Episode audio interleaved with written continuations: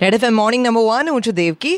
અને બહુ સમય પહેલાં મેગી માટે જે ચિંતા ડેવલપ થયેલી, એ જ ચિંતા અત્યારે અનેક બાબતોમાં આપણા ઘરમાં આવીને વસી ગયેલી છે. પણ આપણને ખબર જ નથી.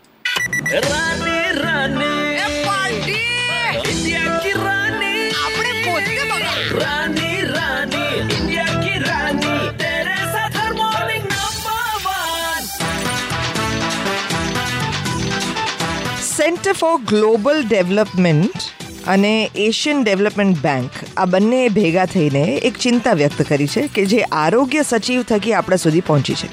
રાજેશ ભૂષણ, આપણા કેન્દ્રીય આરોગ્ય સચિવે હમણાં મંગળવારે જણાવ્યું છે કે ભારતની અંદર અનેક રીતે બાળકોમાં સીસુ પહોંચે છે. અને બાળકો જો બાળપણમાં જ સીસાના સંપર્કમાં આવે તો એને કારણે એમનો માનસિક વિકાસ રૂંધાય, શિક્ષણને અસર થાય, આજીવન રહી જાય એવી ખામીઓ સર્જાઈ શકે. પુખ્ત વયના લોકોમાં સીસાને કારણે હાઇપર ટેન્શન અને હૃદય રોગના હુમલાનું જોખમ વધી જાય. હવે આ સીસુ આપણા જીવનમાં કેવી રીતે પ્રવેશે છે? કોઈ પણ સસ્તા વાસણ જ્યારે આપણે ખરીદવાનો પ્રયત્ન કરીએ, ત્યારે એના થ્રુ સીસુ સૌથી પહેલાં આપણા શરીરની અંદર આવે છે.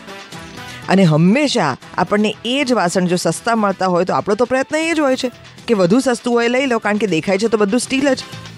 કોસ્મેટિક્સની અંદર પણ સીસાનું ચિંતાજનક પ્રમાણ હોય છે. એટલે જ્યારે સસ્તા કોસ્મેટિક પણ લેવામાં આવે, જે મોસ્ટ બ્રાન્ડેડ ના હોય why do we buy any branded product કારણ કે એની ઉપરના ચેક્સ એનફ હોય. તો જે અંડર ઓલ ધ ચેક્સ પસાર ના થઈ હોય, એવી બ્રાન્ડ્સ એવા સસ્તા વાસણો કે કોસ્મેટિક એ બંને આપણા જીવનની અંદર સીસાનું પ્રમાણ વધારે છે.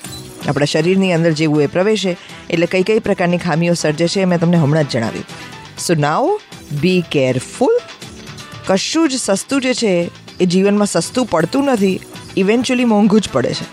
Red F M morning number one બજાત રહો.